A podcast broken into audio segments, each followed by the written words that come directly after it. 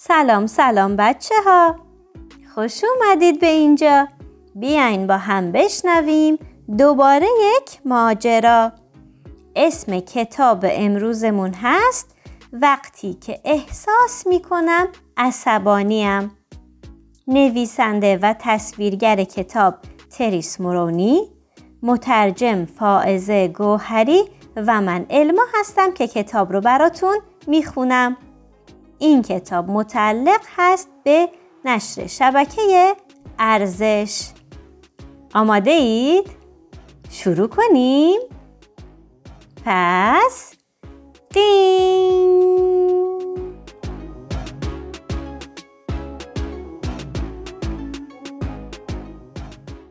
وقتی که احساس می کنم عصبانیم حس می کنم که یه آتش فشان داغ و جوشان توی شکممه که آماده است تا منفجر بشه.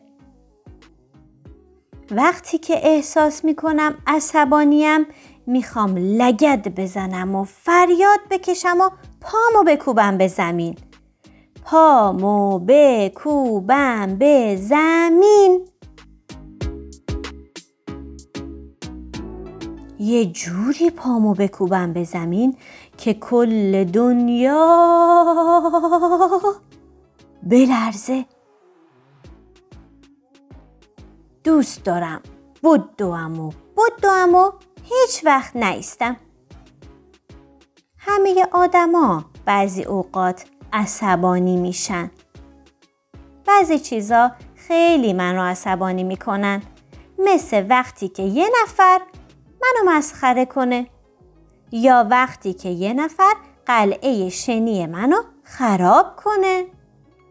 یا وقتی که به خاطر کاری که انجام ندادم سرزنش بشم. احساس عصبانی بودن اشتباه نیست.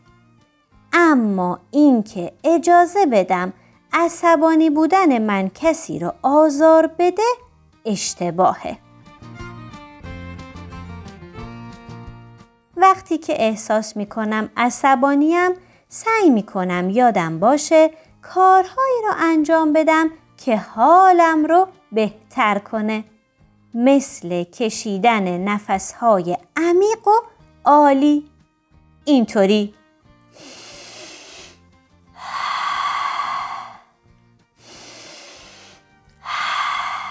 داخل و خارج. یا رفتم به محل آروم مورد علاقم. صحبت کردن درباره دلیل عصبانیتم با کسی که به من اهمیت میده کمکم می‌کنه آرومتر بشم. و گاهی وقتا اونقدر عصبانی میشم که فراموش می‌کنم چی دلیل اصلی عصبانیت من بوده و این باعث خندیدنم میشه. تموم شد قصمون تا یه قصه دیگه یه ماجرای دیگه و یه خرگوش کوچولوی دیگه و شناخت احساساتش شما رو به خدای خوب و مهربون میسپارم. دوستتون دارم و خدا نگهدار.